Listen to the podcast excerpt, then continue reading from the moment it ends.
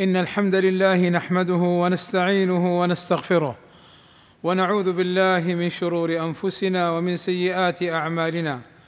من يهده الله فلا مضل له ومن يضلل فلا هادي له. وأشهد أن لا إله إلا الله وحده لا شريك له. وأشهد أن محمدا عبده ورسوله. إن أصدق الكلام كلام الله وخير الهدي هدي محمد صلى الله عليه وسلم. وشر الأمور محدثاتها وكل محدثة بدعة وكل بدعة ضلالة وكل ضلالة في النار. أما بعد فاتقوا الله عباد الله كما أمرنا بقوله يا أيها الذين آمنوا اتقوا الله حق تقاته ولا تموتن إلا وأنتم مسلمون.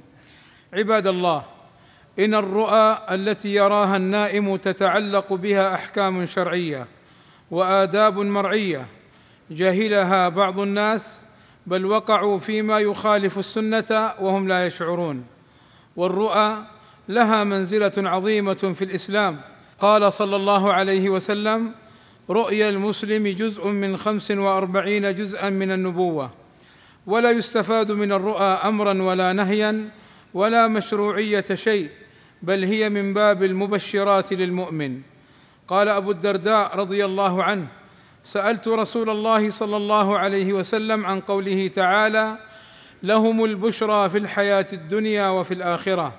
فقال صلى الله عليه وسلم هي الرؤيا الصالحة يراها المسلم أو ترى له. وما يراه النائم ثلاثة أنواع. قال صلى الله عليه وسلم الرؤيا ثلاثة. فالرؤيا الصالحة بشرى من الله ورؤيا تحزين من الشيطان. ورؤيا مما يحدث المرء نفسه ويشرع لمن رأى رؤيا صالحة الأمور التالية. اولا أن يستبشر خيرا ويفرح بها. ثانيا أن يحمد الله عليها. ثالثا أن لا يذكرها إلا لمحب أو لصاحب رأي وعلم ليفسرها له إن شاء. قال صلى الله عليه وسلم إذا رأى أحدكم رؤيا يحبها فإنما هي من الله فليحمد الله عليها. وقال عليه الصلاة والسلام إن رأى رؤيا حسنة فليبشر ولا يخبر إلا من يحب. وفي رواية فلا يحدث بها إلا ناصحا أو عالما.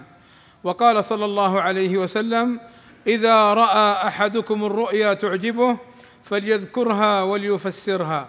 وقال صلى الله عليه وسلم إذا رأى أحدكم رؤيا تعجبه فليقصها إن شاء ولا يذكرها لكل أحد لأنه قد يحسد على الرؤيا الصالحة. وأما من رأى حلما سيئا فهو من الشيطان ليحزنه فتشرع له الأمور التالية. اولا أن يستعيذ بالله من شرها. ثانيا أن يستعيذ بالله من شر الشيطان. ثالثا أن يتفل عن يساره ثلاثا. رابعا أن يتحول عن جنبه الذي كان نائما عليه. خامسا أن يقوم يتوضأ ويصلي ركعتين. سادسا أن لا يحدث بها احدا سابعا أن لا يطلب تفسيرها. قال صلى الله عليه وسلم إذا رأى ما يكره فليتعوذ بالله من شرها ومن شر الشيطان وليتفل ثلاثا ولا يحدث بها احدا فإنها لن تضره. وفي رواية وليتحول عن جنبه الذي كان عليه. وقال صلى الله عليه وسلم فإن رأى أحدكم ما يكره فليقم فليصلي ولا يحدث بها الناس. وقال صلى الله عليه وسلم إذا رأى أحدكم الرؤيا تسوءه فلا يذكرها ولا يفسرها. قال أبو قتادة رضي الله عنه أنا كنت لارى الرؤيا تمرضني حتى سمعت النبي صلى الله عليه وسلم. أي أنه عمل بما أخبر به النبي صلى الله عليه وسلم فلم يلتفت للرؤى السيئة ولم تضره بإذن الله تعالى. والله أسأل لي ولكم التوفيق والسداد وأن يغفر لنا الذنوب والآثام. إنه سميع مجيب الدعاء. الحمد لله رب العالمين والصلاة والسلام على المبعوث رحمة للعالمين وعلى آله وصحبه أجمعين عباد الله. إذا رأى النائم أمرا سيئا فلا يفسره ولا يطلب تفسيره. لقوله صلى الله عليه وسلم إن الرؤيا تقع على ما تعبر ومثل ذلك مثل رجل رفع رجله فهو ينتظر متى يضعها. فإذا رأى أحدكم رؤيا فلا يحدث بها إلا ناصحا أو عالما. وقال عليه الصلاة والسلام الرؤيا على رجل طائر ما لم تعبر فإذا عبرت وقعت ولا تقصها إلا على واد أي محب أو ذي رأي أي عاقل. فمن الخطأ ما يفعله بعض الناس أنه يخبر بالأحلام السيئة بل ويطلب تفسيرها. بل المشروع لك يا عبد الله أن لا تخبر بها أحدا. ولا يجوز للمسلم أن يدعي أنه قد رأى في منامه شيئا لم يره. قال صلى الله عليه وسلم من تحلم بحلم لم يره كلف أن يعقد بين شعيرتين ولن يفعل. وبين شعيرتين شعيرتين تثنية شعيرة الحبة المعروفة. والمراد أنه لا يستطيع أن يعقد بين الشعيرتين فهو يعذب بذلك إلى أن يشاء الله. وقال صلى الله عليه وسلم إن من أفرى الفرى أن يري عينيه ما لم ترى.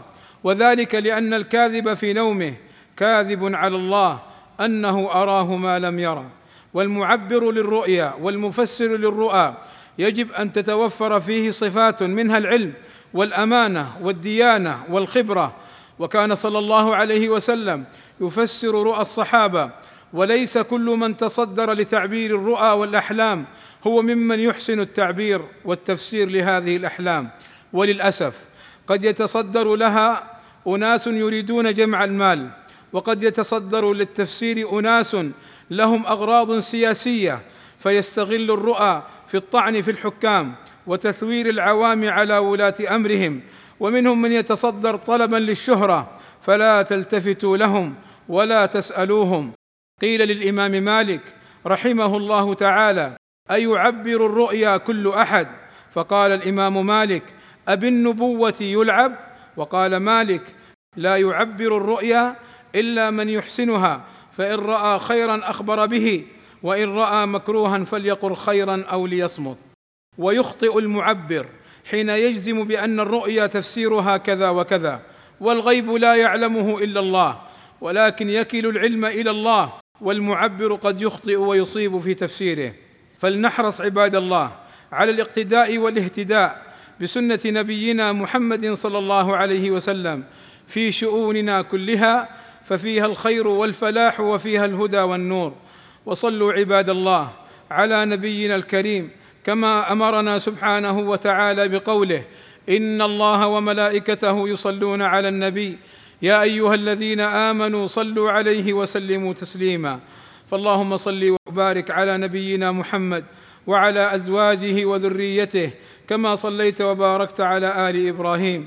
وارض اللهم عن الخلفاء الراشدين أبي بكر وعمر وعثمان وعلي وعن جميع أصحاب النبي صلى الله عليه وسلم والتابعين لهم بإحسان وعنا معهم بمنك وكرمك.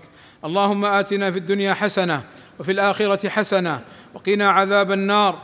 اللهم اغفر للمسلمين والمسلمات والمؤمنين والمؤمنات الأحياء منهم والأموات.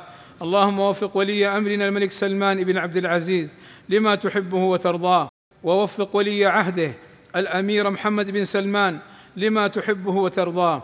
اللهم أصلح بهما البلاد والعباد واحفظهما من كل سوء. اللهم وفقهما بتوفيقك وأعز بهما الإسلام والمسلمين.